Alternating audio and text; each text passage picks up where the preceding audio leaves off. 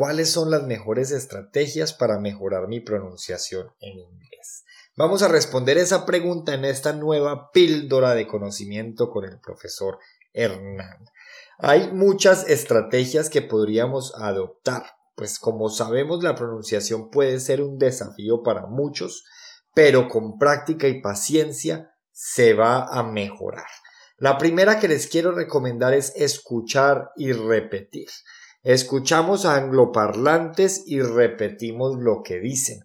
Esto nos va a ayudar a varias cosas. Primero, a mejorar o acostumbrar nuestro oído. Segundo, nos va a ayudar a aprender a pronunciar palabras de una mejor manera. Y tercero, nos va a ampliar nuestro vocabulario de manera natural. Una segunda estrategia efectiva es trabajar en la pronunciación de los sonidos individuales.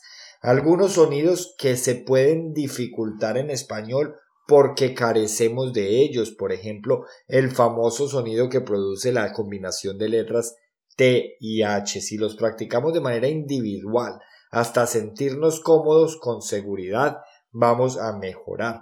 También recomiendo que practiquen la entonación y el ritmo del inglés. Asegúrense de enfatizar las palabras correctas en cada oración y de seguir la naturaleza del idioma.